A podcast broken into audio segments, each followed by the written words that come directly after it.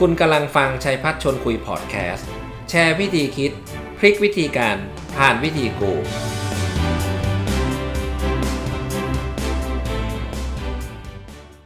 สวัสดีนะครับ แฟนรายการชัยพัฒชวนคุยนะครับ แล้วก็ยินดีต้อนรับนะเข้าสู่ข้ามคืนวันพุธนะครับ คืนวันนี้เป็นวันพุธที่ 27 มกราคมเวลา2ทุ่มครึ่ง ผมก็ดีใจนะฮะที่กลับมาอีกครั้งหนึ่งรายการชัยพัฒชวนคุยเป็นรายการเล็ก ๆนะครับ ที่ชวนคน ใหญ่ ๆ โตๆที่มีความรู้ความสามารถมาพูดคุยแชร์มุมมองประสบการณ์นะครับ หลักการที่เราจะได้เรียนรู้จากคนที่เก่งเนี่ยเป็นสิ่งสำคัญวันนี้นะผมก็ดีใจนะครับ ผมได้เพื่อนผมคนหนึ่งนะฮะแนะนำนะครับวิทยากรท่านนี้ให้รู้จักและสุดท้ายก็เพิ่งรู้ว่าก็เป็นรุ่นน้องผมนะครับที่ที่โรงเรียนก็ดีใจนะครับ วันนี้อยู่กับผมในรายการนะครับ ก็คือคุณเคเคนะฮะหรือว่าคุณนัทพิสิทธิ์นะครุฑครองชัยผมขออนุญาตเรียกคุณเคเคก่อนนะครับ สวัสดีครับคุณเคเคสวัสดีครับ อ่าสวัสดีคุณเคเคจริง ๆ คุณเคเคก็เป็นรุ่นน้องที่โรงเรียนของผมนะฮะหลังจากที่ไล่รุ่นกัน คุณเคเคนี่มีประวัติที่น่าทึ่งนะครับ หัวข้อที่วันนี้ผมเรียนเชิญ คุณเคเคมาพูดคุยกัน ก็คุยกันนะเอ๊ะเราจะเอาหัวข้ออะไรดี เพราะว่าคุณเคเคนี่มีลักษณะเด่นเยอะ แล้วก็มี story มากมาย สุดท้ายก็เลยฟันธงกันออกมาว่า หัวข้อที่จะคุยวันนี้ก็คือโลกสองใบที่แตกต่างกันอย่างสุดขั้วถูกไหมฮะนะคุณเคเคก็เป็นคนเลือกกับผมเองด้วยนะฮะหลายคนบอกเฮ้ย โลกสองใบนี่มันยังไงวะเนี่ยนะฮะมันจะมี inner มันจะมีเรื่องอะไรไม่หรอกครับ โลกสองใบความหมายของผมเนี่ยต้องชื่นชม เพราะว่าคุณเคเคก็เรียกว่าไปสุดโต่งหรือสุดซอยทั้งสองด้านนะครับ ไม่ว่าจะเป็นเรื่องงานนะฮะที่ประสบความสำเร็จมากที่ต่างประเทศ แล้วก็ในเรื่องของส่วนตัวนะครับ ที่ตะกี้ก็พูดคุยกันก่อนเข้ารายการนะฮะก็คือการที่มีแบบ passion มากในกีฬาวิ่งนะครับ เดี๋ยววันนี้ สองประเด็นนี้จะได้พูดคุยกัน ถ้าอย่างนั้นเริ่มเลยดีกว่าครับเอ่อได้ยินว่าคุณเคเคเพิ่งกลับมาทำงานที่ประเทศไทยเมื่อต้นปีที่ผ่านมา หลังจากที่ไปอยู่ฮ่องกงมา 17 ปี ตัวเลขถูกไหมประมาณ 17 ปี ถูกครับใช่ครับ7ปีไปฮ่องกงนะฮะจริง ๆ ก็เป็นเด็กเหมือนเรานี่แหละฮะคนไทยนะฮะไม่ได้ไปเรียนอังกฤษอเมริกาตั้งแต่เด็กถูกไหมพื้นฐานไม่ใช่เด็กนอก แล้วก็ MIT พี่ MIT ครับ M Made Made in Thailand อ่าเป็นเด็ก MIT คือ Made in Thailand เหมือนผมเหมือนทุกคนนี่แหละครับไม่นะฮะไม่ได้แบบครับโอ้พ่อแม่เป็น international company no no no ไม่ใช่นะฮะก็แล้วเป็นไงมาไงฮะทำไมอยู่ดีๆจับพัดจับผูไปอยู่ที่ฮ่องกงได้ 17 ปี คืออ่าผมก็อย่างอย่างที่เมื่อกี้พี่เรียนพี่ไปนะครับ ผมครับอ่าเกิดโตนะฮะอ่ารับการศึกษาที่เมืองไทย เรียนอัสสัมชัญนะครับ แล้วก็อ่าเข้าเรียนที่ a b a c จบ a b a c มาเสร็จปั๊บก็ ทำงานแล้วก็อ่าจับพัดจับผูได้มาทำงานที่อ่า GE นะครับ GE Capital แล้วก็ตอนหลังที่เปลี่ยนชื่อมาเป็น GE Money อ่าทำงานกับ GE ได้ประมาณ 3 ปีครับ ก็เอ่อเอ่อประมาณ 4 ปีก็เอ่อได้มีโอกาสเขาส่งไปฝึกงานที่ฮ่องกงนะฮะอ๋อเป็นเป็น G Capital สาขาฮ่องกงอ่าในเวลานั้นนะปีนั้นประมาณปี 2003 ช่วงหลังซาร์พอดีนะครับผมไปผมไปปีที่ซาร์มันเพิ่งจะหายอะ คือคือมีคนเคยบอกว่าผมไปฮ่องกงอะปีที่เป็นซาร์เออแล้วผมกลับออกจากฮ่องกงปีที่เป็นโควิด โอ้โหเข้าใจจริงเป๊ะครับเลยอ๋อนั่นคือเหตุผลที่ไปฮ่องกงแล้วตอนนั้นลังเลไหมฮะที่จะตัดสินใจไปฮ่องกงแบบเอ๊ะไม่อยากไปหรือว่าเอา ไม่คิดอะไรมากไปเลยเก็บไม่เอาไม่ลังเลเลยครับ ไม่ลังเลเลยเพราะถือว่าโอกาสแบบนี้เนี่ยเอ่อสำหรับผม คิดว่ามีโอกาสยากเพราะจริงๆแล้วเนี่ยต้องต้องเท้าความนิดหนึ่งคือ เดิมทีเนี่ยตัวเองตั้งใจว่าอยากจะไปต่างประเทศอยู่แล้วเพราะอยากไปหาประสบการณ์อยากจะไปเรียนต่อปริญญาโทที่ต่างประเทศนะฮะก็เอ่อช่วงนั้นก็อย่างที่หลาย ๆ ท่านทราบอยู่ว่าหลังจากผมจบมาปี 97 ปี 98 เป็นอ่าช่วงนั้นก็จะเป็น financial crisis ใช่นะฮะใช่ใช่นะฮะก็เป็นอ่ามีมี financial crisis แล้วก็เอ่อมันก็ทำให้การการเงินที่บ้านเนี่ยติดขัด ไม่ไม่ไม่สามารถที่จะส่งเราไปได้ ผมก็พยายามตั้งใจว่าจะพยายามสอบชิงทุน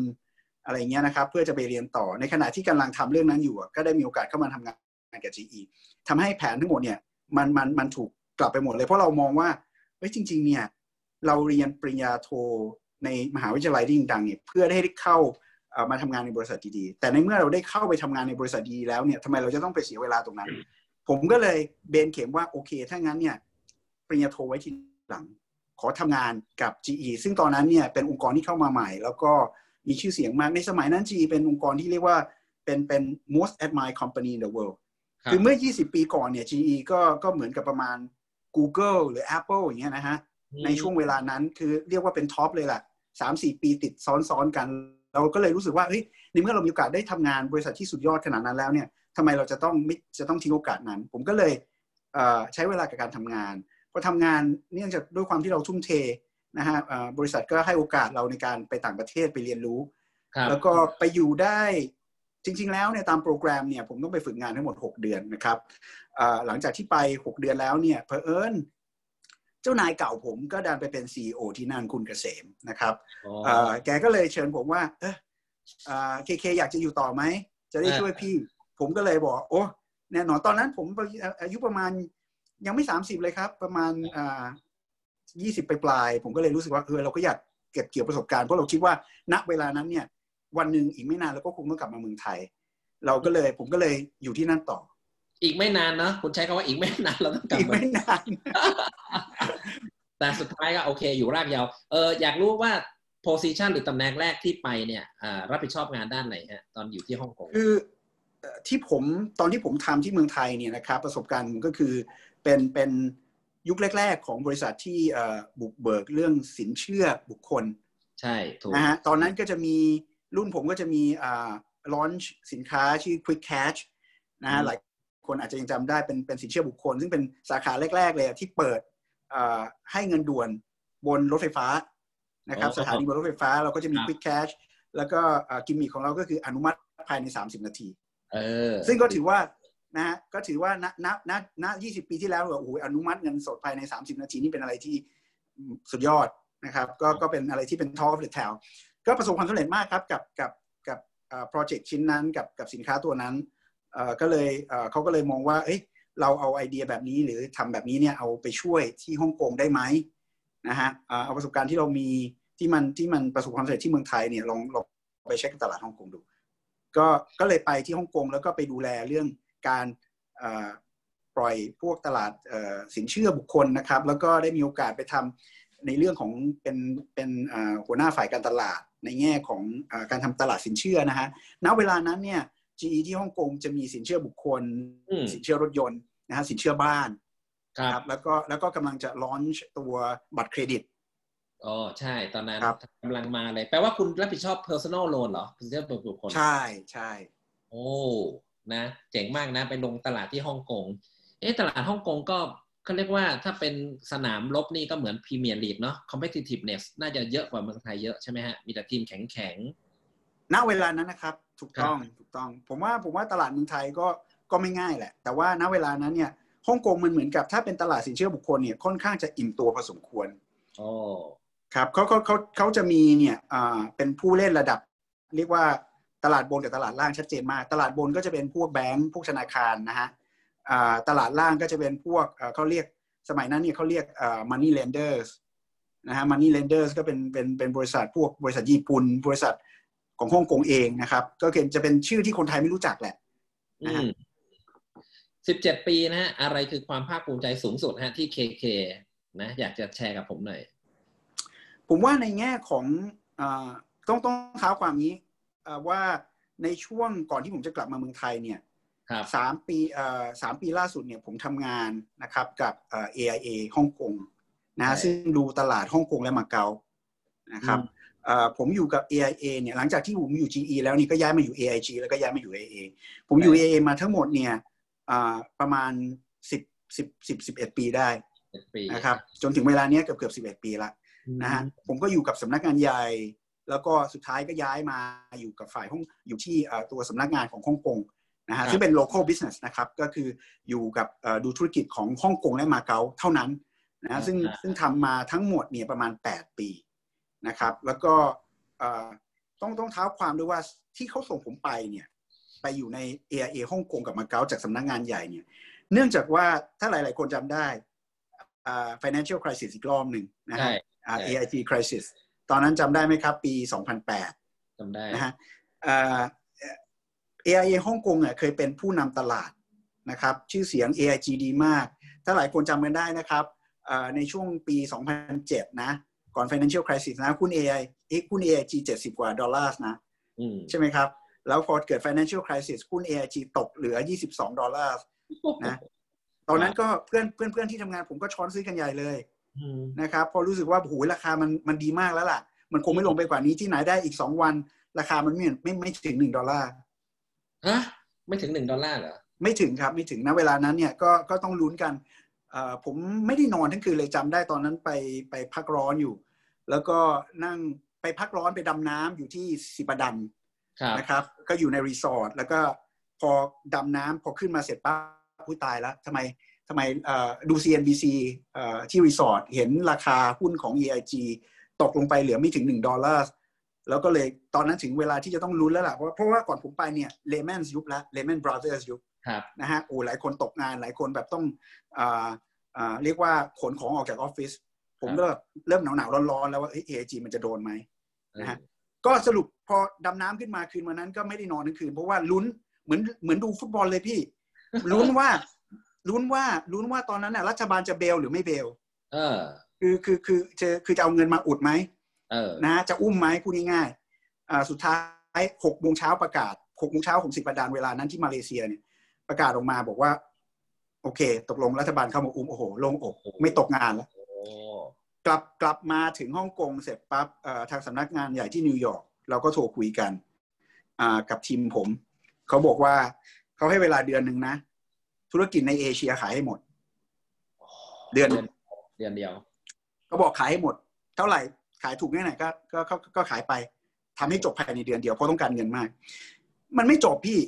ปรปรากฏว่าเราใช้เวลากันไปทั้งหมดสิบแปดเดือนในการขาย ทั้งหมดสิบแปดเดือนครับ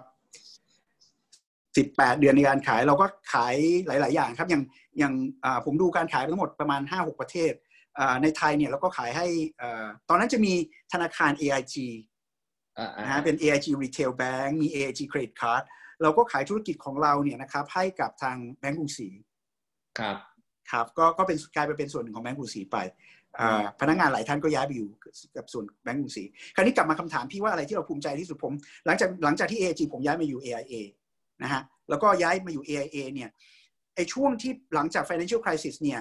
ความที่เคยเป็นอันดับหนึ่งของ AIA ประกันชีวิตเนี่ยที่ฮ่องกงเนี่ยมันตกควบห้ามเลยพี่ คือความคือคือ brand equity นะเวลานั้นนะถึงจุดเรียกว่าต่ำสุดเลย คือคนไม่เชื่อถือคนยังติดภาพว่า AA เป็น AIG บริษัทไม่น่าเชื่อถือ คือทุกอย่างมันมันมันมันแย่ไปหมดอ่าจากที่เคยเป็นอันดับหนึ่งหล่นไปที่ห้าที่หกถ้าจำไม่ผิดนะครับครับ เราก็เลยได้รับเหมือนกับภารกิจมอบหมายไปว่าเอ้ยลงไปช่วยไหม เราจะไป transform AIA ฮ่องกงซึ่งขณะนั้นเนี่ยเก่งเรื่องของการมีพลังตัวแทนนะครับก็คือตัวแทนอ่าขายเนี่ยซึ่งซึ่งแข็งแรงนะฮะมี distribution channel ที่แข็งแรง มี product ที่ใช้ได้ แต่ทำ marketing ไม่เป็นนะฮะเราก็เลยเราก็เลยเอ่อได้รับภารกิจไปบอกว่าลองไปทำ marketing transformation ก็คือปรับวิธีการทำการตลาดของ AI ของ AIA ฮ่องกงซึ่งเราก็ทำหลาย ๆ อย่างจนจนล่าสุดเนี่ยตอนที่ผมออกมาเนี่ย เราได้กลายเป็นเบอร์หนึ่งกลับมาเป็นเบอร์หนึ่งอีกครั้งหนึ่งนะครับ แล้วก็ในในแง่ของยอดขายในแง่ของ market share นะฮะแล้วก็เป็นเรียกว่าในตัวของตัวตัวแบรนด์เนี่ยภาพพจน์ของ AIA ตอนนั้นเนี่ยค่อนข้างจะโบราณนะฮะในขณะที่เราปฏิรูปในเรื่องของ branding ของเรา ปฏิรูปในแง่ของผลิตภัณฑ์ ปฏิรูปในแง่ของการทำตลาดนะฮะเป็นดิจิทัลมากขึ้น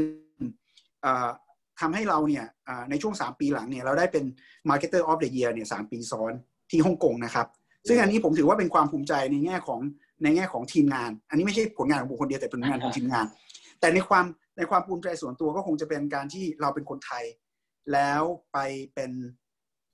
ตำแหน่งล่าสุดของผมก่อนจะกลับมาเมืองไทยคือ Chief Marketing Officer คือประธานเจ้าหน้าที่ฝ่ายการตลาดนะครับของเอฮ่องกงของมาเก๊านะซึ่งณเวลานั้นเนี่ยเอฮ่องกงและมาเก๊ามีธุรกิจ นะครับเอ่อในในเชิงของ value เนี่ยสูงที่สุดในในบรรดาตลาดของ AA ทั้งหมดนะ AIA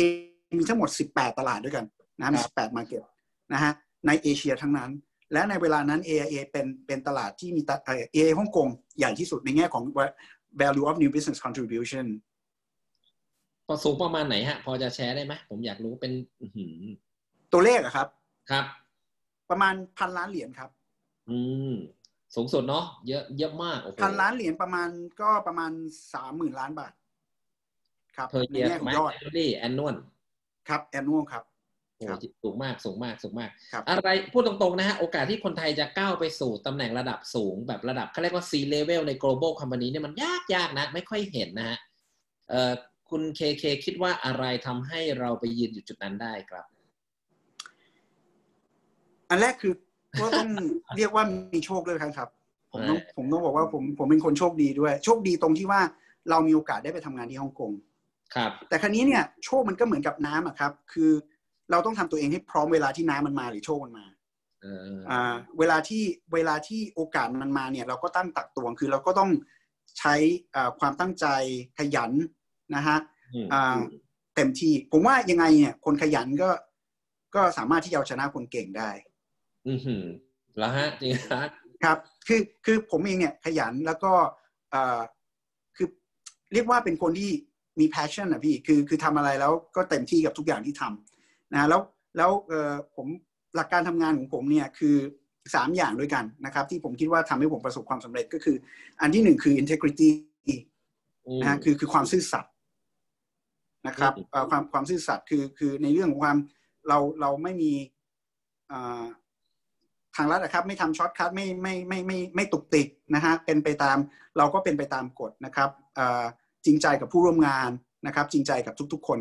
นะฮะอ่าซื่อสัตย์นะครับเอ่อไม่ฉกฉวยผลประโยชน์ส่วนตัวนะฮะดีเรื่องความซื่อสัตย์เป็นเรื่องสำคัญผมว่าสำคัญมากในเรื่องความซื่อสัตย์ทั้งทั้งในแง่อ่าการการทำงานนะครับแล้วก็ชีวิตส่วนตัว อันนี้อันนี้สำคัญมากสำหรับผมนะอ่า integrity สำคัญที่สุด อันที่สองนี่คือเรื่อง respect ผมนี่เป็นคนทำอะไรแล้วเนี่ยค่อนข้างจะให้เกียรติคนรอบข้างครับใช่เพราะฉะนั้นเนี่ยผมจะผมจะผมจะไม่สร้างศัตรูอะครับ คือผมทำงานกับใครเนี่ยผมก็จะพูดตามตรงว่าเอ่อมีอะไรผมก็พูดกันตรงๆก็ก็จะจะให้ความเคารพนะครับ ถ้าอย่างกับลูกน้องเอ่อมีมีประเด็นกันอย่างเงี้ย ผมก็จะสมมุติว่าผมไม่พอใจ ผมก็จะเอามาปิดห้องมานั่งคุยกัน ผมก็จะไม่ว่าต่อหน้าคนอื่นอะไรเงี้ยทำให้เขาเสียหน้าหรืออะไรเงี้ยครับเอ่อกับคนอื่นก็เหมือนกัน ถ้ามีปัญหาผมก็จะขอคุยด้วยปิดห้องคุยนะฮะหรือคุยเป็นการส่วนตัวถ้าจะมีประเด็นอ่าผมว่าผมว่าการการให้เกียรติซึ่งกันและกันเป็นสิ่งที่สำคัญ ไม่ว่าคนคนนั้นเนี่ยจะอยู่สูงหรือต่ำแค่ไหนในองค์กรในแง่ของ corporate ladder นะครับอ่าอันนี้อันนี้เป็นเป็นเป็นหลักการทำงานของผมและอันที่สามเนี่ยคือในแง่ของการ เป็นเป็นเป็นทีมเวิร์คคือผมไม่เชื่อในแง่ของการว่าคุณเก่งแล้วคุณจะสามารถอ่าทำงานคนเดียวได้นะผมเชื่อว่าเอ่อตัวเราเนี่ยจะประสบความสำเร็จหรือทีมจะประสบความสำเร็จเนี่ยอยู่อยู่ที่ทีมนะผมผมจะพยายามทำเป็นทำตัวเป็น team player นะฮะเป็นผู้เล่นคนหนึ่งนะฮะจะทำยังไงให้ทีมเนี่ยมันสามารถประสบความสำเร็จ ไม่ว่าผมจะเป็นอ่อคนที่อยู่ในฐานะผู้นำหรือควรจะเป็น คนผู้ตามในทีมนั้นๆนะนะครับ ผมก็พยายามทำตัวให้ contribu กับทีมให้มากที่สุด แปลว่าคุณก็เป็น leader ที่ดี และคุณก็เป็น follower ที่ดีด้วยถูกไหม at the same time ถูกไหมอันนี้พี่คงต้องไปถามเจ้านายกับลูกน้องผม ผมต้องไปถามเจ้านายกับลูกทีมผมว่าผมเป็นยังไงเอ่อแต่แต่ก็พยายามทำให้ดีที่สุดนะครับ อืมทีมสำคัญสำคัญสำคัญ คือคือคืออย่างนี้ โดยโดยส่วนตัวแล้วเนี่ยในในแง่ของการทำงานนะ กับกับเจ้านายเนี่ย ผมจะผมจะเคารพเจ้านายผมทุกคนครับให้เกียรตินะครับ ก็คือมีอะไรก็จะก็จะพูดแต่ก็จะพูดแบบอาจจะเป็นอ่าลักษณะ one on one ถ้าเรามีความเห็นไม่ตรงกับเขาอะนะครับ ก็จะครับก็จะเสนอความเห็นแบบ one on one ให้เกียรติแน่นอนนะฮะให้นายเกียรติแล้วก็อืมแล้วก็สำหรับผมเนี่ยเอออ่าเวลาทำอะไรให้ให้ให้บอสให้นายเนี่ยเราก็เต็มที่ของเรานะครับ แล้วก็ผมก็ลักษณะการทำงานของผมมันจะเป็น work life integration นะ พี่อาจจะเคยได้ยินคำว่า work life balance ใช่นะคือคือคนหลาย ๆ คนจะจะให้คำนิยามของคำว่า work life balance เนี่ยเหมือนกับว่า เอ้ยเอ่อทำงานแปดชั่วโมง พักผ่อนแปดชั่วโมง แล้วก็แล้วก็มีเวลาส่วนตัวอีกแปดชั่วโมงอะไรเงี้ยจะเป็นอย่างนี้ของผมนี่มันไม่ใช่อะพี่มันจะเป็นเหมือนกับทุกอย่างมันผสมกันหมดครับผสมกันหมด แต่คือผมจะเน้นเรื่องคุณภาพของเวลามากกว่า เวลาที่ให้ครอบครัวผมอาจจะไม่ได้ไม่ใช่หนึ่งส่วนสามเป๊ะๆแปดชั่วโมงของแต่วัน แต่ว่าเวลาที่เราให้เขาเวลาที่เราให้เนี่ยมันควรจะเป็นเวลาที่มีคุณภาพนะฮะอ่าผมอาจจะใช้เวลาอยู่กับออฟฟิศหรืออยู่กับงานเนี่ยโอ้หลายเป็นเป็นสิบสิบกว่าชั่วโมงทุกวันอยู่แล้วนะฮะบางวันสิบสองบางวันสิบสี่บางวันสิบหกอะไรเงี้ยก็แล้วแต่ช่วงนะครับ แต่ว่าแต่ว่าเวลาที่มีให้กับตัวเอง หรือเวลาเวลามีให้กับครอบครัวเนี่ยมันก็จะเป็นอ่าสัดส่วนที่อาจจะน้อย แต่ว่าเน้นคุณภาพมากกว่าปริมาณอืมผมนี่ผมแต่เรียกตัวเนี้ยว่า work life integration ดีมาก ดีมากดีมากดีมากแหมก็ สุดหมดเลยนะ ผมผมทวนหน่อยฮะตะกี้แหมชอบมากเลยฮะ ท่านท่านผู้ฟังรายการคุณเคเคนี่มีหลักการในการนะสามอย่างนะฮะในการที่ทำให้เราประสบความสำเร็จอันที่หนึ่งคือ integrity ถูกไหมซื่อสัตย์ครับนะอันนี้สำคัญมากนะฮะแล้วก็ไม่มีเอ่อฉกฉวยโอกาสนะซึ่ง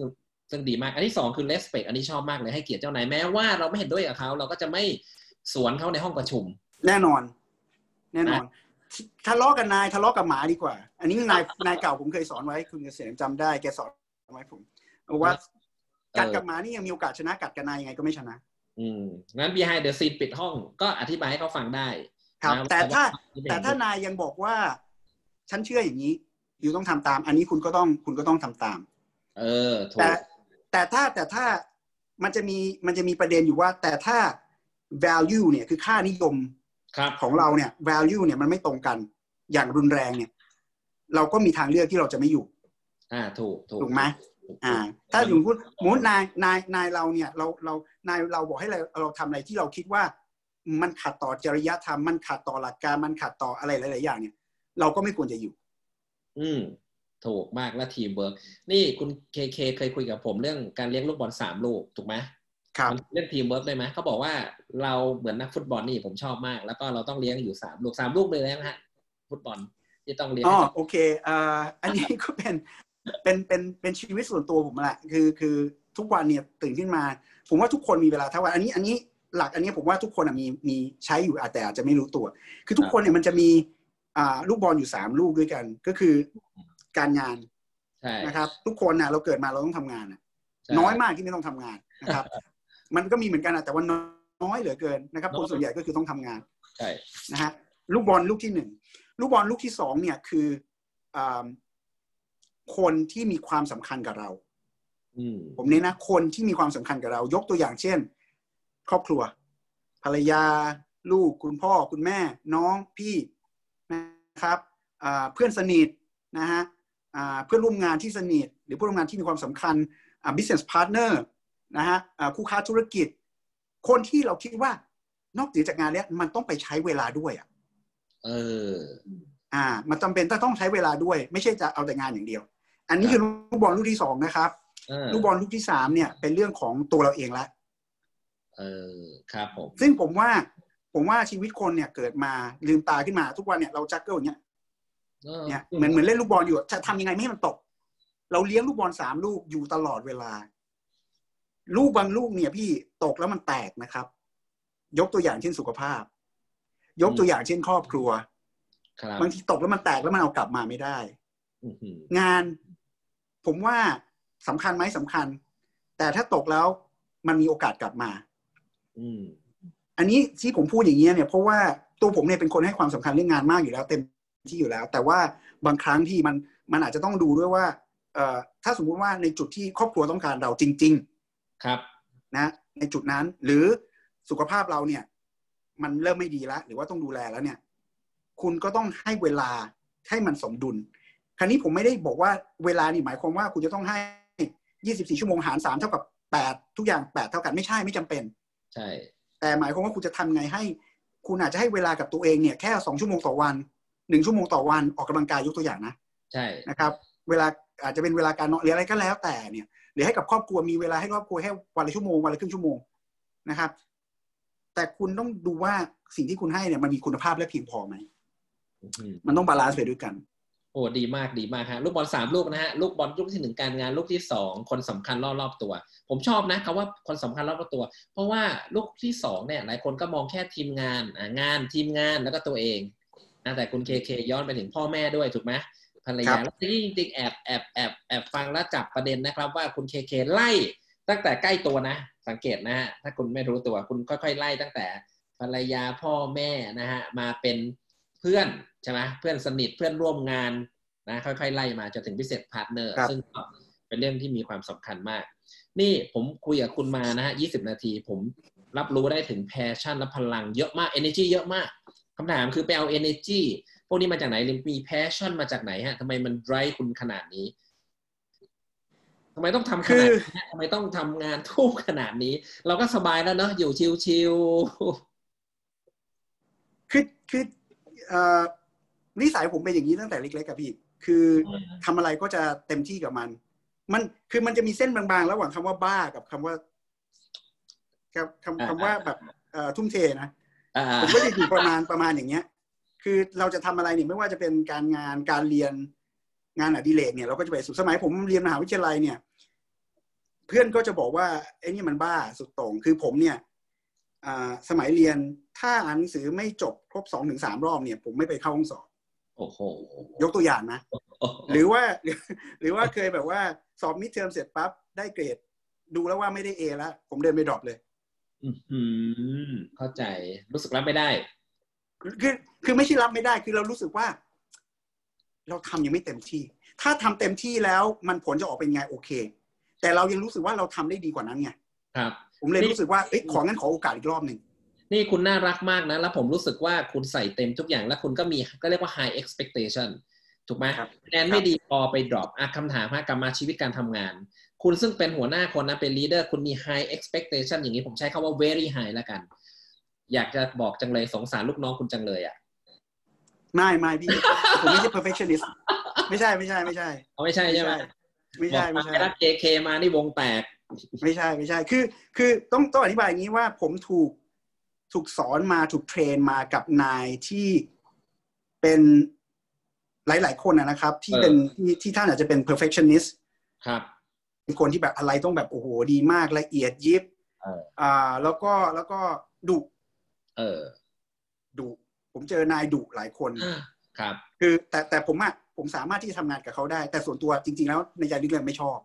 อืมอืมคือเราก็เลยรู้สึกว่าเราทำได้นายก็จะรักนะว่าเราทำสามารถทำสามารถทำกับเขาได้ เออเขาต้องการอะไรหรือเขาจะดูอะไร คือคือคือเขาจะว่าอะไรเขาจะดูยังไง เนี่ย ผม ผมก็จะโอเคไม่มีปัญหาดูด่าว่าว่าว่ากล่าวไง ผมไม่เคยมีปัญหาครับนะครับ คือแต่ในใจลึกๆเรารู้ว่า ถ้าเราเป็นนายพลเราจะไม่ทำแบบนี้ อืมคือเราผมอืมคือผมรู้สึกว่ามันไม่ใช่ผมผมรู้สึกนะ อันนี้ผมไม่ได้ไม่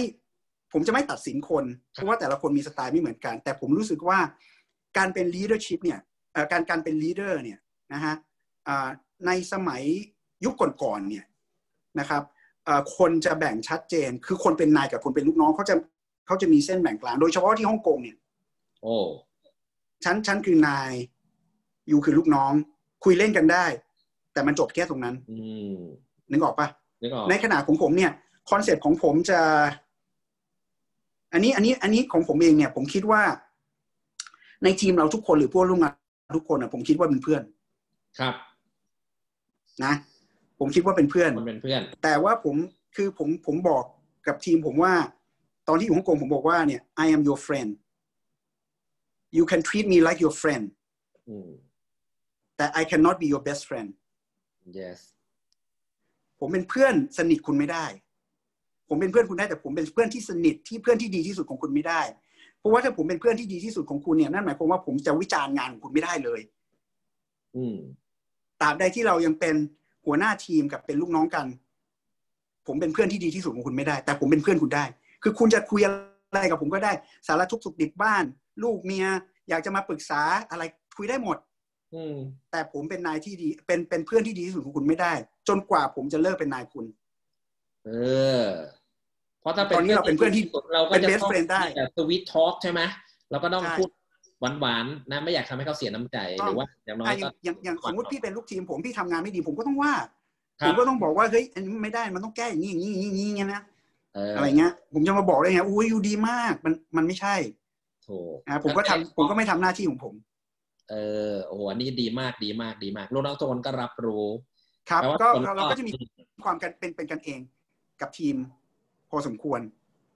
ผมว่าอย่างนี้หลายคนชอบนะครับ ก็มีอะไรก็พูดตรงๆ เพราะว่าคุณกำลังครับเรียกว่า hard hard on issue soft on people นะ คุณเคเค hard on issue ก็คือมีประเด็นฉันพูดเต็ม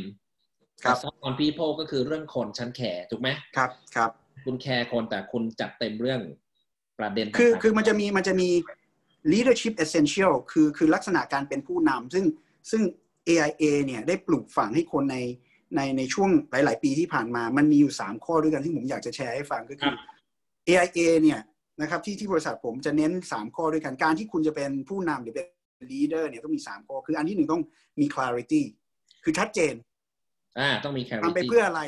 ต้องการอะไรการสื่อสารกับลูกทีม การสื่อสารกับเพื่อนร่วมงานการสื่อสารกันนะทุกอย่างต้องชัดเจน เคลียร์ก่อนเลย นะต้องมี clarity อันที่สองต้องมี courage คือต้องกล้ากล้ากล้าที่จะตัดสินใจ เมื่อเจอสิ่งที่ไม่ถูกต้องก็ต้องก็ต้องกล้าที่จะพูด การที่เราเห็นโอกาสแล้ว เราต้องการจะเดินไปข้างหน้า เราก็ต้องกล้าที่จะเปลี่ยน อันนี้คือความกล้าของการเป็นผู้นำนะแต่สุดท้ายที่สำคัญที่สุดก็คือ คือคือกล้าเนี่ยบางทีต้อง make that tough decision ยกตัวอย่างเช่น คนคนทีมเราไม่ perform เนี่ย จำเป็นจะต้องมีการปรับ มันมันมันยากนะที่จะบอกข่าวร้ายหรือว่าการจะคุยกับคนหรือจะบอกว่าโอ้ย you ทำงานไม่ได้เรื่องเลยว่ะอะไรเงี้ย จะพูดอย่างเงี้ย บางทีมันต้องพูดตรงๆ เพื่อให้เข้าใจ แต่มันก็เป็นอะไรที่ you ต้องมีความกล้า สุดท้ายเนี่ยคือ ผมชอบมากก็คือเรื่อง humanity คือคือชัดเจนกล้าสุดท้ายแล้วเนี่ย ให้ไอความเป็นมนุษย์เนี่ย เวลาที่ดีลกับอิชูกับคนเนี่ย ต้องเอาใจเขามาใส่ใจเรา นะ ปฏิบัติต่อคนด้วยความเคารพครับ ครับ ให้เกียรติซึ่งกันและกัน เวลาคุณบอกคนบอกว่าคุณทำงานไม่ดี คุณไม่จำเป็นจะต้องไปด่าเขาต่อหน้าคนอื่น หรือว่าทำให้เขาขายหน้า อืมคุณพูดดีๆกับเขาก็ได้ อธิบายให้เขาฟังนะครับ เพื่อรักษาหน้ารักษาเกียรติเขาไว้ ปฏิบัติกับคนอื่นเหมือนที่เราอยากให้คนอื่นปฏิบัติกับเรา โอ้เป๊ะมากนะ humanity นี่สำคัญ keyword เนาะ ครับเพราะสำคัญมากเพราะหลายคนก็อาจจะเหวี่ยงซ้ายเหวี่ยงขวาไม่ค่อยให้เกียรติคนอื่นเท่าไหร่โดยเฉพาะลูกน้องนะซึ่งไม่ใช่นะมีบทความบอกความลูกน้องไม่ใช่ทาสนะ ลูกน้องไม่ใช่ทาสโอ้ไม่ใช่เลยครับ ไม่ใช่ คือคือผมเข้าใจอย่างนี้ว่า คือคือทุกองค์กรเนี่ย รวมทั้ง AA ด้วย ซึ่งมีความคาดหวังกับกับกับทีมงาน มีเป้าหมายสูงนะฮะอ่ามันต้องการคนที่ตั้งใจทำงานจริงๆคราวนี้การการการที่เราจะ drive คนทีมของเราไปเนี่ย มันมีอยู่สองทฤษฎีคือ คุณจะเอาสร้างไฟเนี่ยอ่าตรงก้นของเขาอะคือทำให้ก้นมันร้อนแล้ววิ่ง หรือคุณจะสร้างไฟเนี่ยในใจของเขาโอ้โหครับผมเลือกที่จะพยายามใช้วิธีการสร้างไฟในใจมากกว่าไปไฟลนก้นอะ อ่า โอเค เห็นภาพเลย คือทำให้คนเนี่ยอยากจะทำมากกว่าที่จะทำให้คนกลัว อืม อืม ซึ่งปรัชญานี้เป็นปรัชญาที่เป็นวัฒนธรรมของ AIA ด้วยใช่ไหมครับ AIA ครับกันครับนะครับจุดไฟจากภายในครับ อะไรคือวัฒนธรรมการงานที่วันนั้นคุณเคเคแชร์แล้วผมชอบมากของ AIA ที่เป็นจุดเด่นมากๆเลย แล้วอย่างยิ่งผมผมขอเจาะประเด็นนะก็คือเป็นเรื่องของการแทนกันได้อย่างรวดเร็ว 24 ชั่วโมงอะไรอย่างนั้นอะวันนั้นที่เล่าให้ฟังผมชอบมาอ๋กออ๋ออันนี้คือคืออย่างนี้ครับคือ สมัยก่อนเอไม่ได้เป็นอย่างนี้ แต่ว่าผมต้องบอกว่าตั้งแต่ IPO มาเนี่ยท่านทีมผู้บริหารตั้งแต่ทางคุณมาร์คทักเกอร์ซึ่งเป็น CEO คนแรกเนี่ยนะครับหลังจากที่เข้า IPO เข้าตลาดหลักทรัพย์เมื่อปี 2010เนี่ยได้มีการเรียกวางวางรากฐานเรื่องของผู้บริหารเนี่ยนะครับในทุกตำแหน่งเนี่ยจะมีการแพลนเลยในทุก ๆตำแหน่งเนี่ยตั้งแต่ระดับล่างจนถึงระบบเนี่ยเขาเขาเขาเรียกว่า OPR ก็คือการวางตัวบุคคลนะฮะว่าทุกคนเนี่ยไม่ว่าจะตำแหน่งคุณจะซีเนียขนาดไหนต้องมีตัวแทนตัวตายตัวแทนตลอด เพราะฉะนั้นไม่ว่าใครจะไปไหนเนี่ยมันจะมีตัวแทนตลอด อย่างตำแหน่งผมตำแหน่งนายผม หรือหรือว่าตำแหน่งเบอร์หนึ่งทุกคนเขาจะมีเขาจะมีวางไว้แล้วว่าใครถ้าสมมติคนนี้ไปใครจะมาแทนได้ทันที อืมนะครับ เพราะฉะนั้นเนี่ยเวลาที่ผมอย่างอย่างผมได้รับตำแหน่งใหม่ตอนนี้เนี่ยมาอยู่ที่เมืองไทยครับอตอนที่ผมย้ายจากฮ่องกงมาเมืองไทยเนี่ย ผมก็ถามกับทางทางนายผมบอกว่าแล้วแล้วคุณจะให้ผม transition เนี่ย คือถ่ายงานกับคนใหม่เนี่ยนานแค่ไหนมาเมืองไทยถูก ใช่เขาบอกยี่บสี่ชั่วโมงโอ้ my god ยี่บสี่ชั่วโมงคนถามโอ้ทำไมเร็วจังเลยบอกว่าอ้าวก็ยี่สิบสี่ชั่วโมงเนี่ย ถ้าอยู่ยังนั่งอยู่ตรงนั้นเนี่ย มันก็ไม่ได้มีการถ่ายงานสักทีเดี๋ยวนี้มีทั้งอีเมลมีทั้งไลน์มีทั้ง WhatsApp คุณก็คุณก็ใช้เทคโนโลยีสื่อสารไปสิ งงเลยนะยี่สิบสี่ชั่วโมงนี่มันโอ้โหมันมัน ไม่ใช่พนักงานเสมียนนะ ไม่ใช่พนักงานแบบอืยี่สิบสี่ชั่วโมงเร็วมากระดับครับ เพราะว่านี่คือวัฒนธรรมแปลว่าเอ่อมี agility สูงนะ ปรับเปลี่ยนได้เร็วถูกไหมเพราะว่าธุรกิจมัน business มันไวมาก ใช่ใช่จะจะเห็นได้อย่างหนึ่งนะครับที่ที่ชัดมากเนี่ยตั้งแต่สมัยเอ่อตั้งแต่ IPO คือเข้าตลาดหลักทรัพย์มา AI จะมีความชัดเจนในแง่ของกลยุทธ์อย่างเช่น ที่ที่ที่เป็นหลักๆอันนี้อันนี้ผมไม่ได้พูดในเรื่องของความลับนะครับเพราะว่าเพราะว่าก็ทุกครั้งเนี่ยที่มีการสามารถจะไปหาได้ดูได้ตาม analyst presentation หรือว่าเวลาที่มีการประกาศผลประกอบการในในในไตรามาสหรือรายปีเนี่ยทางทางผู้บริหารของ AA ก็จะมีการพูดคุยถึงเรื่องนี้อยู่แล้วนะครับ ยกตัวอย่างเช่น AIA จะชัดเจนมากว่าหลังจากที่เข้าตลาดหลักทรัพย์แล้วเนี่ยเราจะโฟกัสอยู่ที่เดียวคือตลาดเอเชียนะครับอันนี้ชัดเจนนะซึ่งเราก็ไม่เปลี่ยน นะฮะอันที่สองเนี่ยคือสิ่งที่เปลี่ยนมากตั้งแต่สมัย AIG มาเป็น AA คือการให้อำนาจของในแต่ละ local business unit คือในในแต่ละประเทศในแต่ละในแต่ละตลาด ในการรันธุรกิจเอง อืม อ๋อ ดีสมัยก่อนเนี่ย สมัย AIG เนี่ยใช่ สมัย AIG เนี่ยนะครับ อะไรก็ตามเนี่ย เขาเรียกเขาเรียกว่า command and control อ่า yes คือ คือ คือ คือ ใน ใน แต่ละประเทศเนี่ยมีหน้าที่ปฏิบัติตามคำสั่งของนิวยอร์กเท่านั้นเองแต่ในขณะที่ AA เนี่ย ในช่วงเวลาสิบปีที่ผ่านมา เป็น decentralized เป็นเป็นเป็นอะไรที่ตัดสินใจได้เร็วมาก เพราะว่าเราให้อำนาจกับในธุรกิจในแต่ละประเทศ เพราะฉะนั้นการปรับเปลี่ยนการปรับตัวจะเป็นเป็นไปได้ด้วยด้วยความไวนะครับ แล้วก็ทันกับตลาดเอ่อ การที่เราให้อำนาจแล้วมันผมใช้ว่า fast move นะ fast decision เร็วเนี่ย มันปรับเข้าเข้ากับลักษณะของตลาดที่มันเปลี่ยนไวด้วยใช่ไหมโลกดิจิตอลมันรอนิวยอร์กอยู่นี่ไม่ทำมาหากินแล้วช้า ใช่ใช่คือคือโลกมันเปลี่ยนด้วยครับ สมัยสมัยเมื่อสิบปียี่สิบปีที่แล้วเนี่ย เทคโนโลยีสารสนเทศเนี่ย สมัยนั้นยังไม่มีสมาร์ทโฟนเลยครับใช่ไหมใช่สมาร์ทโฟนถ้าผมจำไม่ผิดมาปีประมาณสองพันเจ็ดมั้งสองพันเจ็ดนะไอโฟนรุ่นแรกถ้าผมจำไม่ผิด อ่าสิบสามสิบกว่าปีมาแล้วเออประมาณนั้นนะครับ ก็ยังก็ยังก็ยังไม่มีตรงนั้นน่ะ ทุกอย่างก็ยังแบล็คเบอร์รี่กันอยู่ ก็ก็ถือว่าเริ่มเร็วแล้วนะยังใช้แบล็คเบอร์รี่ยังจำได้ไหมครับได้จำได้จำได้กดกันมือเลย ใช่ แล้วเดี๋ยวนี้มันมีมันมีเทคโนโลยีเรื่องของควอนตัมคอมพิวติ้งอะไรเงี้ยซึ่งซึ่งชิปในการประมวลผลมันจะมีกำลังมีพลังมากขึ้น เพราะฉะนั้นการเปลี่ยนแปลงของเทคโนโลยีมันจะขึ้นแบบ มันคือถ้าสังเกตนะครับ ในช่วงของอันนี้อันนี้ผมผมชอบเรื่อง เทคโนโลยีโดยส่วนตัวเนี่ย เพราะฉะนั้นผมจะศึกษาเรื่องนี้นิดนึงก็คือ ถ้าพี่สังเกตเนี่ยในช่วงการพัฒนาของเทคโนโลยีเนี่ยเมื่อหลังสงครามโลกครั้งที่สองมาเนี่ยครับถ้าพี่ดูกราฟเนี่ยจำนวนสินค้าผลิตภัณฑ์ใหม่หรือเทคโนโลยีใหม่ที่ออกมาในตลาดเนี่ยมันจะมันจะกราฟมันจะแค่นี้มันจะน้อยมาก แต่พอในช่วงสิบสาปีที่ผ่านมาสิบห้าปีที่ผ่านยี่สิบปีที่ผ่านมามันขึ้นอย่างนี้เลย และกราฟมันจะชันขึ้นเรื่อยๆ มันจะชันขึ้นเรื่อยๆ ในแง่ของความเร็วในการออกผลิตภัณฑ์ใหม่ ความเร็วในการพัฒนา กำลัง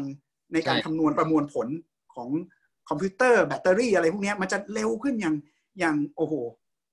สิบเท่ายี่สิบเท่าร้อยเท่า product life cycle ก็เร็วมากด้วย ถูกไหมฮะ ถูกต้องถูกต้องก่อนซื้อของเอจะใช้ได้ครบสิบปียี่สิบปีไม่เดี๋ยวนี้ no no no ซื้อปุ๊บสองปีสามปีก็เลิกแล้วก็เปลี่ยนใหม่ ถูกไหมถูกต้องถูกต้อง ตอนนี้ทุกอย่างมันอยู่ในนี้หมด มันอยู่ในนี้หมด ใช่ไหมครับ สมัยก่อนสมัยก่อนเพราะเพราะไอ้ตัวเนี้ยสิ่งที่อยู่ในนี้แหละมันทำให้ทุกอย่างเนี่ยโลกเปลี่ยนไวมาก ก็คือก็คือ computing power ของของของอุปกรณ์พวกนี้ปัจจุบันมันเร็วมากครับ คุณเคเคครับ การที่ได้กลับมาเมืองไทยเนาะก็เพิ่งเพิ่งออกจากควอนตีนนะ14วัน แล้วก็มาจอยเอประเทศไทย อะไรคือ challenge ฮะที่เป็น key challenge ที่รอคุณเคเคอยู่เข้ามาช่วย AIA ประเทศไทย เพราะตอนนี้เปลี่ยนจาก Chief Marketing Officer เนาะที่เป็นเรื่องกลยุทธ์การตลาดเฮ้ยมาทำเรื่อง Chief Agency Officer นี่คน โอ้โห เรื่องคนนี่พอพูดถึงคนก็ปวดหัวแล้วนะครับ แล้วมันคนละอย่างเลยนะฮะ ที่ฮ่องกงด้วยเปลี่ยนมาไทย คิดว่าอะไรคือ challenge ฮะที่กำลังรอแน่แน่แน่แน่นอนครับ คือในเรื่องของตลาดตลาดไม่เหมือนกัน อ่าดูถูกตลาดไม่เหมือนกันไทยตลาดในในในแง่ของตลาดไม่เหมือนกันอันที่หนึ่งอันที่สองเนี่ยในแง่ของบทบาทตัวผมเองนะการเป็น marketing คือถ้าผมเทียบเนี่ยเหมือนกับสมัยก่อนผมเหมือนกับเล่นกองกลาง ถ้าเล่นฟุตบอลนะพี่ อ่าจริงกองกลาง ตอนนี้ผมต้องไปเล่นกองหน้าละอืม อ่า บทบาทต่างกัน ใช่ใช่เราต้องเป็นเราเป็นต่างๆหน้าหรือหรือ หรือถ้าพูดบอกว่า เราเราอยู่วงดนตรีสมัยก่อนผมอาจจะเล่นกีตาร์เล่นเบส ตอนนี้ผมต้องไปเป็นนักร้องนำโอ้สำคัญอ่าเข้าใจว่าเพราะเรื่องก็คือต้องสำคัญ แล้วก็ต้องต้องพบเจอกับผู้คนต้องพบเจอกับพลังตัวแทน ท่านท่านหัวหน้าหน่วยอะไรต่างๆ นานาเนี่ยนะครับ ก็ ก็ยังมีอะไรที่ผมต้องเรียนรู้เยอะมากในแง่ของตลาดในแง่ของการทำงานในเรื่องของผู้คน ก็เวลาส่วนตัวก็จะน้อยลงไปเยอะมากนะครับ แต่ก็สนุกสนุกมากเลยเป็น ผมว่าตั้งแต่ผมทำงานมาผ่านมาเดือนหนึ่งเนี่ยจ็อบนี้งานนี้เป็นงานที่สนุกที่สุด อืมชอบชอบในประเด็นไหนฮะ ที่ชอบรู้สึกว่าสนุกที่สุดเนี่ยแหมฟังแล้วก็ คือชอบคน ผมชอบทำงานกับคนครับนะฮะอ่าแล้วก็ชอบ ในแง่ของความท้าทายในเรื่องของตัวเลขนะฮะอ่ามันเหมือนนักฟุตบอลอะอ่าพี่พี่เล่นเป็นกองหลังกับพี่เล่นเป็นกองหน้า กองหน้ามันได้ทำประตูไง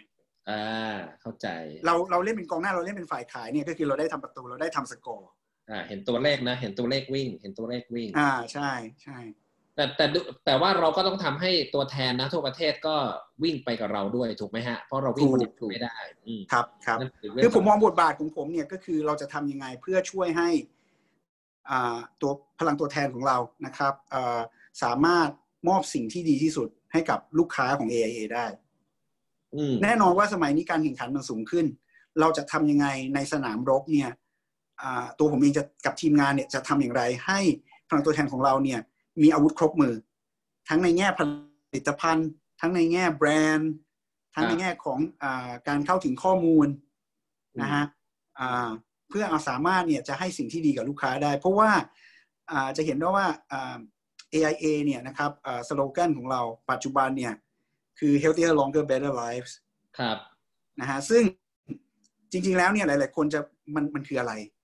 นะฮะอ่าจริง ๆ แล้ว healthier longer better lives เนี่ยเป็นเป็นพันธกิจของเรา ครับเพราะเพราะปัจจุบันเนี่ยสิ่งที่ AIA มุ่งเน้นและมุ่งหวังที่จะทำให้เกิดขึ้นก็คือการที่เราเนี่ยจะทำให้ลูกค้าของเราผู้คนรอบข้างนะฮะสังคมของเราเนี่ยเป็นสังคมที่คนเนี่ยมีสุขภาพที่ดีขึ้นครับมีอายุยืนยาว แล้วก็มีชีวิตที่ดีขึ้น อืมโอ้เป็นปรัชญาที่ดีมาก แล้วก็ตรงกับครับที่ชีวิตส่วนตัวของคุณเคเคนะ ที่มี healthier นะครับแล้วก็ แล้วก็ครับ better life ด้วยในการเพราะว่าเพราะว่าในอนาคตนะครับเอ่อปัญหาปัจจุบันนี้เราเราเล็งเห็นชัดเจนว่า สิ่งที่ AA ทำมาตลอดนะครับหรือบริษัทประกันชีวิตที่ทำมาตลอดนี่ก็คือ ในโมเดล business ดั้งเดิมเนี่ยก็คืออ่า you die we pay อ่าฮะ you get sick we pay ใช่ไหมฮะครับครัคืบอถ้าลูกค้าอ่าผู้เอากรมธรรม์เนี่ยนะครับ เสียชีวิตเราจ่ายเงินนะฮะลูกค้าป่วยเราจ่ายเงินครับ นี่คือการวางแผนทางด้านการเงิน แต่บริษัทประกันในอดีตไม่ได้ส่งเสริมว่าจะทำยังไงให้ลูกค้ามีสุขภาพดีอืมแต่จริง ๆแล้วเนี่ย การที่ทำให้ลูกค้าสุขภาพดีและมีอายุยืนยาวเนี่ยครับมันวินวินวินนะครับ มันเรียกว่ามันเรียกว่า shared value business model นะฮะคือทุกคนทุกฝ่ายได้ได้ value หมด ได้คุณค่าหมดนะถ้าลูกค้าอายุยืน ลูกค้าไม่เสียชีวิต ลูกค้ามีสุขภาพที่ดี เอเกิดอะไรขึ้นกับ AA ครับเกิดอะไรขึ้นกับบริษัทประกันครับ ไม่ต้องจ่ายเงินไงครับเราก็สามารถเงินตรงนั้นเนี่ยเป็นลงทุนเพื่อสร้างผลตอบแทนให้ลูกค้าได้มากขึ้นอืมสร้างผลกำไรให้แชร์โฮเดอร์อืมให้ผู้ถือหุ้นได้มากขึ้นถูกไหมยี่ยมเพราะฉะนั้นลยเนี่ยเป็นพันธกิจของเราที่จะต้องทำยังไงก็ตามเนี่ย ให้ลูกค้าของเราเนี่ย อายุยืนยาวสุขภาพดี เพราะมันดีกับทุกคน ดีกับรัฐบาลด้วยเพราะรัฐบาลไม่ต้องเสียเงินตรงนั้นเนี่ย มาดูแลประชาชนครับงบประมาณก็จำกัดปัญหาเนี่ยจะเป็นปัญหาที่ใหญ่มากสำหรับ ประเทศที่มีเอจิ้งโซซ i ตี้เนี่ยหรือมีผู้สูงวัยจำนวนมาก คือคนเนี่ยจะอายุมาก แล้วอายุยืนแต่เงินไม่พออะใช่ครับใช่แล้วจะทำยังไงให้คนเนี่ยอายุยืนอายุไม่พอแล้วด้วยไลฟ์สไตล์หรือวิธีการใช้ชีวิตของคนในเมืองยุคใหม่เนี่ยโรคที่ฆ่าคนหรือทำให้คนเสียชีวิตมากที่สุดก็คือโรคที่ไม่ใช่เป็นโรคติดต่อนะฮะอันนี้หลาย ๆ คนคงจะทราบโรคหัวใจ นะฮะโรคมะเร็งใช่นะครับโรคเบาหวานนะฮะฮะอ่าโรคเกี่ยวกับทางเดินหายใจพวกนี้แหละครับ ทั้งหมดโรคปอดโรคอะไรพวกนี้มันจะเป็นโรคที่มาจากไลฟ์สไตล์ทั้งนั้นเลย ไม่ใช่โรคติดต่อนะฮะไม่ใช่แบบโรคประมาณแบบโควิด หรือโรคเอดส์เนี่ยไม่ใช่แบบนั้น เพราะฉะนั้นจะทำยังไง เราจะส่งเสริมยังไง เพื่อให้ลูกค้าของเราเนี่ยมีสุขภาพที่ที่ดีนะครับ คือคนเนี่ยเมื่ออายุเจ็ดสิบเมื่ออายุแปดสิบไปแล้วเนี่ย เราต้องมานั่งดูว่าลูกค้านะครับ เราจะทำไงให้ลูกค้าเนี่ยเมื่อถึงอายุเวลานั้นเจ็ดสิบแปดสิบแล้วยังสามารถมีไลฟ์สไตล์หรือมีชีวิตที่สามารถจะเดินเหินไปไหนทำกิจกรรมที่ต้องการมากได้ มากกว่านอนติดเตียง โอ้โห เยี่ยมเลย ผมมั่นใจเลยนะฮะ ลูกค้าทุกคนที่กำลังฟังอยู่นะฮะ ให้ความร่วมมือ AA แน่นอนนะครับ เพราะทุกคนก็อยากจะมีเฮลตี้นะ อยากอยู่กับลูกหลานอยู่กับเพื่อนฝูงแล้วก็มีชีวิตที่ดี ดีฮะ ผมครับชอบมากนะ มีคนแชทมา ด้วยนะฮะบอกว่าเนี่ยชอบปรัชญาเรื่องนี้มาก นี่คุณเคเคเรามาคุยกันเรื่องเรื่องนี้นะฮะเรื่องที่เป็นอีกอย่างหนึ่งนะฮะที่คุณไปแบบเขาเรียกว่าสุดซอยของผมสุดซอย คือโดยหลักการนะครับเพื่อนๆผมที่เป็นผู้บริหารบางคนก็บอกแค่ออกกำลังกายนะครับนิดๆหน่อยๆก็ยังไม่มีเวลาเลยครับ แต่นี่คุณเคเคนี่เล่นแบบเอ็กซ์ตรีมเลยนะฮะวิ่งเข้าร่วมการแข่งขันรายการใหญ่ๆ อยากเล่าให้ฟังหน่อยฮะ มันเริ่มมายังไงฮะ ถึงได้ออกกำลังกายสุดโต่งขนาดนั้น คุณเคเคเขา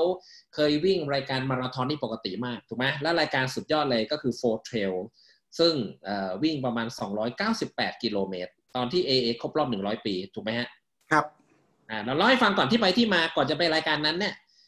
มันจัดสรรเวลายังไงครับ ที่จะมีเวลางานก็โคตรเยอะนะฮะโคตรเยอะเลย แต่ก็ยังมีเวลาไปวิ่งอีกอะจัดจัดสรรยังไง คือ ต้องต้องบอกอย่างนี้ก่อนว่า ต้องถามตัวเองก่อนว่า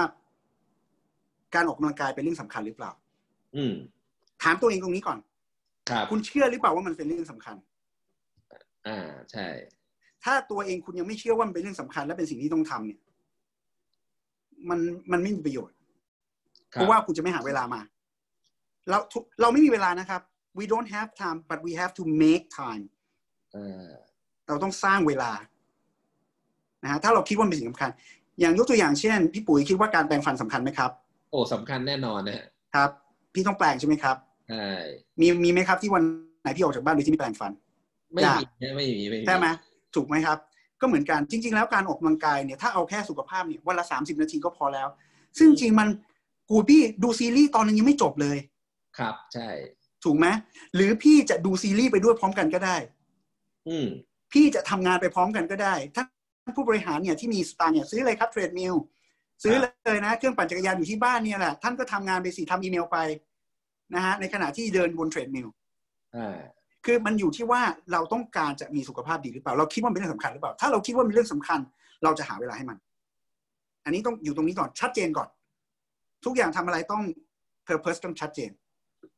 นะครับอ่าคราวนี้เนี่ยในส่วนของการที่ส่วนผมเนี่ยมันมัน การออกกำลังกายของผมมันข้ามจากเรื่องสุขภาพเป็นเป็นเรื่องของการท้าทายพี่ อันนี้มันคนละประเด็นกันละใช่ใช่ในในส่วนของผมเนี่ยมันเป็นเรื่องของอย่างที่ผมบอกฮะลูกบอลสามลูก ในเรื่องของตัวเองเนี่ย มันจะมีสุขภาพกายและสุขภาพจิต ครับ สุขภาพกายเนี่ยคือคนออกกำลังกายเพื่อแค่ให้สุขภาพดี ใช่ แต่ผมเนี่ยมันการออกกำลังกายของผมเนี่ยมันกินไปเรื่องสุขภาพจิตด้วยอืมคือคือคืออย่างนี้ฮะ หลายหลายๆคนเนี่ยที่หันมาเล่นกีฬาแบบ extreme เนี่ย endurance sports ไม่ว่าจะเป็นมาราธอนหรืออะไรตั้งเป้าแบบ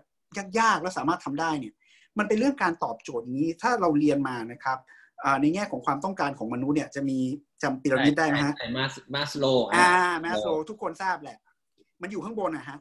อ่า self actualization ผ มมันภูมิใจนะมันภาคภูมิใจเวลาเราทำอ่าได้มันภูมิใจที่เราทำได้แล้วไอ้ตรงนี้เนี่ยหลาย ๆ คนที่ผมเคยคุยด้วยเนี่ย หลังจากที่สามารถเขาทำมาตั้งเป้าหมายอะไรที่มันยากๆแล้วเนี่ยครับเขาทำได้เสร็จปั๊บเนี่ยมันไปส่งเสริมในแง่ของการเอามาทำงาน ผมยกตัวอย่างเช่น เวลาผมตั้งเป้าผมสามารถทำได้เนี่ย ผมก็จะคิดอยู่ตลอดเวลาว่า โอ๊ยถ้าถ้าขนาดนั้นน่ะคุณยังไปได้ คุณยังเอาชนะได้ ไอ้สิ่งสิ่งที่คุณเจอในที่ทำงานเนี่ย เรื่องเล็ก อืม จริงนะครับอ่า คือ อย่างสมมติผมผมผมทำแชร์เลนจ์ที่ผ่านมาเนี่ยไม่ว่าจะเป็นวิ่งร้อยกิโล วิ่งร้อยไมล์วิ่งสามร้อยกิโลอะไรก็แล้วแต่เนี่ย คือมันเป็นการตอบโจทย์ตรงนั้นมากกว่า แล้วผมรู้สึกว่าผมได้มีเวลาใช้กับตัวเอง มันเป็นเวลาที่ผมสามารถเอามาพัฒนาสุขภาพจิตของผม พัฒนาเรื่องสมาธิพัฒนาของสิ่งที่เราเรียกว่ากริด นะมันจะมีคำหนึ่งภาษาอังกฤษที่เขาบอกว่ากรีดอ่ากรีดกริดอ่ากริดก็คือการที่คนคนหนึ่งเนี่ยไม่ยอมแพ้ต่ออุปสรรคอย่างง่ายเขาบอกว่าตัวเนี้ยเป็นตัวคุณสมบัติไม่ใช่ IQ นะฮะอืมควรจะประสบความสำเร็จเนี่ยมากหรือน้อยเนี่ย หลาย ๆ คนเนี่ยมันมีไอ้ตัวเนี้ย คนที่ประสบความสำเร็จมาก ๆ ในชีวิตอะจะมีกริดเยอะ ก็คือใช่ใช่ไม่ว่าคุณจะล้มกี่ครั้งคุณก็ลุกขึ้นมา ไม่ยอมแพ้ นี่คือสิ่งที่การวิ่งมอบให้คุณเคเคถูกไหมการที่เราใช่วิ่งสามร้อยกิโล ครับมันมันมันทำให้เรารู้สึกว่าถ้าเราตั้งเป้าไปแล้วแล้วตั้งใจทำเนี่ยขนาดสามร้อยกิโลเอ่อวิ่งอยู่บนเขากลางป่าที่แล้วมันไม่ใช่แค่วิ่งอย่างเดียวพี่คือ four trail เนี่ยมันเป็นรายการที่พี่ต้องพึ่งตัวเองด้วยนะ แบกน้ำแบกอาหารหมดห้ามคนอื่นช่วยอ๋อนะครับ แล้ววิ่งบนเขาไม่ใช่วิ่งบนถนน วิ่งบนป่าบนเขาความสูงเนี่ยเท่ากับเกือบเอเวอเรสต์เกือบสองลูกอะความรวมทั้งหมด รวมทั้งหมดนะความชันทั้งหมด มันมันทำให้รู้สึกว่าการที่เราไม่ได้นอนสามคืนการที่เราสามารถทำสิ่งนั้นได้ เราคิดว่าถ้าเรายังทำอย่างนั้นได้เนี่ย เป้าหมายอะไรที่เราตั้งไว้ในชีวิตอะมันก็มันเป็นไปได้ทั้งนั้นอะคือเราไม่ยอมแพ้กับอะไรง่าย ๆทำให้เรามีภูมิคุ้มกันนี้ของความของจิตใจทำให้เราเป็นคนที่มีจิตใจเข้มแข็ง อันนี้คือสิ่งที่ผมได้มานะแล้วก็ได้เรียนรู้ along the way หลายอย่างในแง่ของการเป็นทีมในแง่ของคนที่มาช่วยเรา support เราในแง่ของอ การที่เราจะทำอะไรมันต้องมีเป้าหมายชัดเจน แล้วก็ลงมือทำทำทำทำทำอะไรเงี้ยครับ ตัดสินใจนานไหมว่า Four Trail จะเข้าร่วม เพราะว่าต้องสามร้อยกิโลนะ ตัดสินใจนานเนี่ยว่าจะเข้าร่วม คือต้องบอกว่าอย่างนี้ที่คือผมเริ่มการวิ่งมาราธอนวิ่งมาราธอนเสร็จแล้วก็มันก็ไล่มาเรื่อยๆจนมาเริ่มวิ่งวิ่ง trail ครั้งแรกในการ Oxfam Trailwalker นะฮะโดยโดยโดยทับร่วมวิ่งกับกับ กับกับเพื่อนร่วมงานที่บริษัท ก็คือมันจะเป็นลักษณะการทีมวิ่งบนภูเขาเนี่ยครับที่ฮ่องกง100 กิโล อันนั้นเป็นรายการแรกที่ผม จากนั้นผมก็ติดใจเพราะการวิ่งเป็นทีมเนี่ยรู้สึกมันสนุกมาก มันรู้สึกแบบมีการ support การมีมันมี moment มันทิ้งกันไม่ได้นะฮะอะไรพวกนั้นนะทำให้ผมรู้สึกว่าเออผมชอบกีฬาที่มันเป็นทีมมันสนุกดี แล้วก็หลังจากนั้นมาเนี่ยเราก็ทำมาเรื่อยๆทำมาเรื่อยๆจนมาถึง Four Trail คราวนี้เนี่ยผมจะจากวันที่ผมเริ่มวิ่งนะครับร้อยกิโลเนี่ย ultra trail ครั้งแรกคือปี 2013 ผมมาทำ Four Trail เนี่ยปี 2018โอ้โหนั่นเท่ากับว่าใช้เวลา5ปีนะฮะจากการเริ่ม ไม่ไม่ไม่ใช่ว่าวันนี้ไปวิ่ง ultra trail แล้วพรุ่งนี้ไป Four Trail เลยมันไม่ใช่งั้นผมเริ่มบิวจากคือผมมองอะไรทุกอย่างเป็นขั้นเป็นตอนเป็น step นะครับผมผมผมผมก็กลัวว่าร่างกายผมจะรับไม่ได้เหมือนกัน จากมาราธอนมามาวิ่งร้อยกิโลวิ่งร้อยกิโลวิ่งอยู่ประมาณสองปีนะฮะถึงกลับไปเริ่มวิ่งร้อยไมล์นะฮะก็คือประมาณร้อยเจ็ดสิบโลวิ่งร้อยร้อยเจ็ดสิบโลจบสามครั้ง ผมคิดว่าผมพร้อมในการวิ่ง Four Trail ผมก็เลยวิ่ง Four Trail โอ้เป็นสเต็ป by สเต็ปค่อยๆ ขึ้น ค่อยๆใช่ครับใช่ใช่ใช่เห็นเห็นเห็นเห็นเอ่อที่วันนั้นเราคุยกันบอกว่าเย็นวันศุกร์คนอื่นเขาเลิกงานไปหาอะไรกินไปสังสรรค์ คุณเคเคเย็นวันศุกร์กลับบ้านทุ่มหนึ่งบอกลาภรรยาแล้วก็ออกไปวิ่งกลับมาตอนเช้าใช่จริงครับจริงอันนั้นคือเวลาที่ผมจะมีแข่งนะครับ ไม่ได้ทำตลอดเวลาเฉพาะเวลาใกล้ๆจะแข่ง เดือนสองเดือนก่อนจะแข่งแข่งสองสามเดือนก่อนจะแข่งเนี่ยจะเป็นจะเป็นช่วงที่ช่วงซ้อมของเราเนี่ยเราก็จะใช้เวลาอย่างนั้นบางทีผมก็ไปคนเดียวอยู่บนเขาเนี่ยครับทั้งคนเดียวทั้งคืน หรือบางทีถ้าสมมติว่าวันไหนเนี่ยเรามีเพื่อนเราโชคดีมีเพื่อนเพื่อนที่เขาตารางเวลาตรงกับเราเขาก็ไปกับเรา ก็อยู่ด้วยกันทั้งคืนอย่างนั้นนะครับ ก็คือออกจากบ้านเจ็ดทุ่มหนึ่งทุ่มใช่ไหมหนึ่งทุ่มแล้วก็วิ่งวิ่งถึงกี่โมงฮะก็จนพระอาทิตย์ขึ้นแล้วกลับบ้านเนี่ยวิ่งตลอด ก็มันก็มีวิ่งบ้าง พักบ้างนี่ครับมันบางทีเราหิวเราก็ต้องแวะเซเว่นหรือแวะร้านน้ำและแวะอะไรเงี้ยเพื่อจะเติมพลัง นี่ถ้าเพื่อนเพื่อนผมฟังอยู่บอกเมียเอ้ยที่รักเดี๋ยวคืนนี้จะไปวิ่งกับพรุ่งนี้เช้าโดนแน่นอนครับ ไม่เรามีหลักฐานเนี่ยเรามีเรามีGarmin ไงฮะมันหลอกไม่ได้อ๋อหลอกไม่ได้แหมร้ายมากเปลี่ยนเสื้อผ้าอย่างดีนะฮะฉีดน้ำหอมพร้อมกลับมาตอนเช้า เดี๋ยวนี้เขามี GPS track พี่อ่าเรียบร้อย นี่เล่าให้ฟังประสบการณ์ Four Trail หน่อยว่า สุดท้ายแล้วเอ่อคุณเคเคก็ได้เข้านะฮะเพราะว่ามันมี limit 60 ชั่วโมง แล้วก็มีอีกอันหนึ่งคือ 75 ชั่วโมงถูกไหมมันมีสองอันครับ มันมีอะไรนะ survivor กับอะไรนะ อีกอันหนึ่งเขาเขามีอ่าคือคือมันมีหนังเรื่อง breaking 60 นะครับ ถ้าไปหาตามอ่า Apple Store หรืออะไรเงี้ยมันน่าจะน่าจะมีเขาเรียก breaking 60 มันเป็นหนังเกี่ยวกับ challenge ตัวนี้แหละนะฮะซึ่งซึ่ง 60 ชั่วโมงเนี่ยเขาตั้งว่าถ้าอยู่สามารถวิ่ง เทรลทั้งหมด 4 อันเนี่ยระยะทาง 298 กิโล ความชัน 14,000 เมตรเนี่ยได้ติดต่อกันนะครับ ภายใน 60 ชั่วโมง เขาจะเรียกอยู่ว่าเป็น finisher แล้วก็จะได้เสื้อเชิ้ตตัวหนึ่งเสื้อเสื้อเสื้อทีเชิ้ตตัวหนึ่งกับกับแชมเปญขวดหนึ่งแค่นั้น ส่วนอีกคนอีกถ้าสมมุติว่าคุณไม่สามารถวิ่งภายใน 60 ชั่วโมง แต่ยังวิ่งจบนะฮะในปีผมนะ ถ้าวิ่งจบแต่เขาจะมีคัตออฟที่ 75 ชั่วโมง ถ้าวิ่งจบเขาก็จะเรียกว่าเป็น survivor อ่าใช่ในปีนั้นเนี่ย ปีนั้นมีคนได้เชิญเข้าร่วมทั้งหมด 29 คนครับ ผมเป็นคน survivor คนสุดท้าย the last survivor เป็นคนที่ 9 ครับ ใช้เวลาไปทั้งหมด 73 ชั่วโมงครึ่งเจ็ดสิบสามคืนที่ไม่ได้นอนสามคืนที่ไม่ได้นอนครับ นอนมันมันมีไหมฮะเข้าห้องน้ำกินข้าวรวมอยู่ในนั้นเลยอะถูกไหมีมีมีมีมีครับ มีเข้าห้องน้ำเข้าห้องน้ำจำได้ว่าเข้าแบบ ถ่ายหนักจริง ๆ ประมาณสองครั้ง แล้วก็กินข้าวก็กินแค่ระหว่างจบเทรลคือจบร้อยโลกินที แล้วก็ไปต่ออีกเจ็ดสิบโลกินอีกที อะไรเงี้ยประมาณนี้ครับ แล้วก็เราจะวิ่งผ่านบางทีมันมีร้านอย่างพวกเซเว่นมันมีร้านแบบขายของแบบร้านแบบร้านขายของชำเนี้ยเราก็แวะซื้อกินเอานะมันก็มีมันก็มีแล้วเราก็ต้องแบกอาหารไปเองอยู่แล้ว คือคือการวิ่งอัลตร้าเทรลเนี่ยมันเป็นมันเป็นการที่เราจะต้องเซอร์ไ e ด้วยตัวเอง มีอาหารติดตัวตลอดเวลา นะมันจะไม่เหมือนมาราธอนมาราธอนเนี่ยคนเขาจะไม่กินอาหารหรอกเพราะมันวิ่งระยะสั้นใช่ในในถ้าเปรียบเทียบกับวิ่งวิ่ง ultra trail มันแค่แบบประมาณ 40 กิโลเงี้ยเขาวิ่งจบเขาเพราะฉะนั้นเขาจะไม่แบกของอะไรกัน ในขณะที่คนวิ่ง ultra trail เนี่ยมันต้องมีอุปกรณ์ยังชีพติดตัวตลอดเวลา มีคำถามเข้ามาบอกคืนท้ายๆเนี่ย คุณเคเครู้สึกยังไงฮะ ช่วงท้ายๆของการวิ่ง Four Trail คือคือคืนแรกเนี่ย การไม่นอนไม่ค่อยเป็นปัญหาครับ คืนที่สองเนี่ยคือคือต้องบอกงี้ว่าเวลาผมวิ่งร้อยไมล์นะ ผมก็วิ่งก็เรียกว่าไม่ช้านะครับ ก็อยู่ประมาณอันดับต้นๆเหมือนกันอ่าอยู่ประมาณห้าเปอร์เซ็นถึงสิบเปอร์เซ็นของของสมมุติว่ามีคนร้อยคนเนี่ยผมจะอยู่ประมาณอันดับที่ห้าหรืออันดับที่สิบในการเข้าแข่ง เพราะฉะนั้นผมผมก็คือมีมีความเร็วอยู่พอสมควรอ่าเพราะฉะนั้นเนี่ยเวลาที่ผมวิ่งร้อยไมล์เนี่ย ผมจะอดนอนแค่คืนเดียวอืมนะแต่ถ้าเวลามาวิ่งโฟเทรลเนี่ยมันไม่ใช่ละมันกลายเป็นสองคืนสามคืน คืนแรกเนี่ยผมไม่ค่อยมีปัญหาเท่าไหร่ไอ้คืนที่สองเนี่ยครับอ่าเริ่มละ เหนื่อยมาก แล้วก็จะเริ่มเห็นภาพหลอนอื้อหือจะเริ่มเห็นภาพหลอน คืนที่สามเนี่ยครับ พี่มองต้นไม้เนี่ย เป็นหน้าคนหมดเลยฮะคือคือพูดง่ายๆก็เหมือนกับเดินไปก็เห็นผีตลอดเวลา โอ้คือตอนที่กลางเพราะว่าไม่ได้นอนใช่ไหมใช่ มันเป็นมันเป็นภาพหลอนครับ เพราะฉะนั้นผมเลยเข้าใจว่า เอ๊ะทำไมเวลาคนที่เขาจับคนไปทรมานเนี่ย การทรมานด้วยการไม่ให้นอนเนี่ย โอ้โห เป็นอะไรที่ทรมาน ทรมานมาก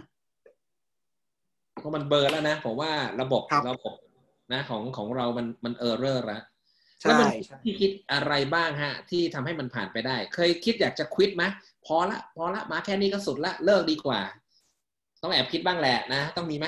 มีมีมีครับ แต่คือในระหว่างที่ก็คือต้องบอกนิดนึงว่าตอนที่ผมปีที่ผมแข่งเนี่ยมันเป็นปีที่ค่อนข้างจะโชคร้ายตรงตรงที่ว่าอันที่หนึ่งเนี่ยอ่าปกติแล้วเนี่ย อากาศที่ฮ่องกงในช่วงตรุษจีน อันนี้แข่งทุกครั้งมันจะอยู่ที่จุดตรุษจีน อากาศมันจะเย็นที่ประมาณเจ็ดแปดองศาสิบสององศา ซึ่งซึ่งผมชอบมาก เวลาที่ไปวิ่งนะครับแต่ในปีนั้นเป็นปีที่ร้อนที่สุด เป็นปีโอ้แจ็คพอตโอ้สามสิบกว่าองศาสามเฮ้สิบยกว่าองศา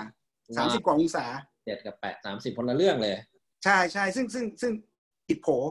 ผมก็เอ่อเนื่องจากอากาศมันร้อนมากเนี่ยทำให้ร่างกายผมปรับตัวไม่ค่อยได้ เพราะฉะนั้นเนี่ยผ่านร้อยโลไปแล้วเนี่ย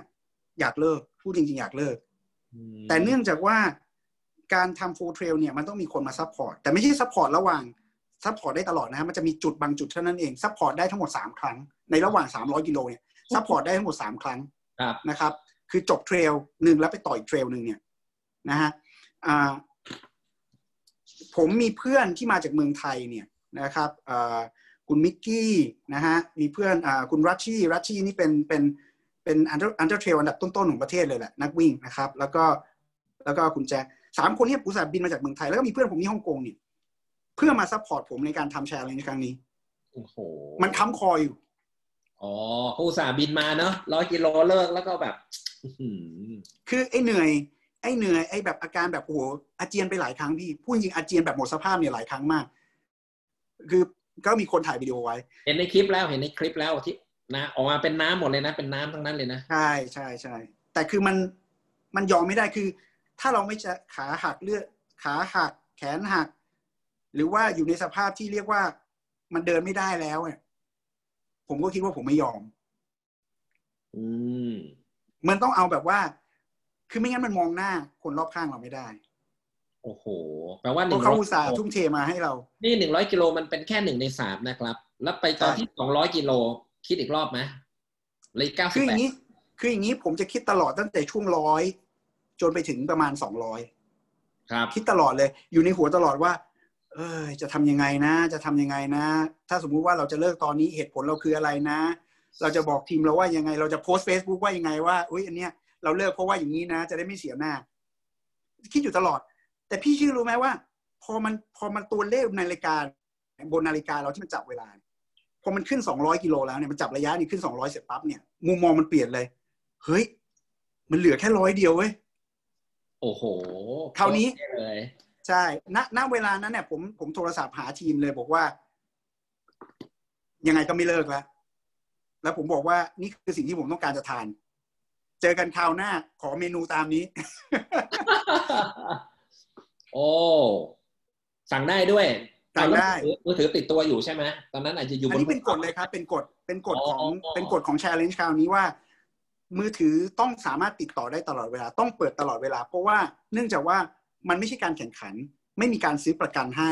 ไม่มีค่าสมัคร เพราะฉะนั้นเนี่ยคนจัดเนี่ยเขาก็ไม่ได้รับรายได้อะไร แต่เขาต้องการ make sure ว่าทุกคนเนี่ยปลอดภัย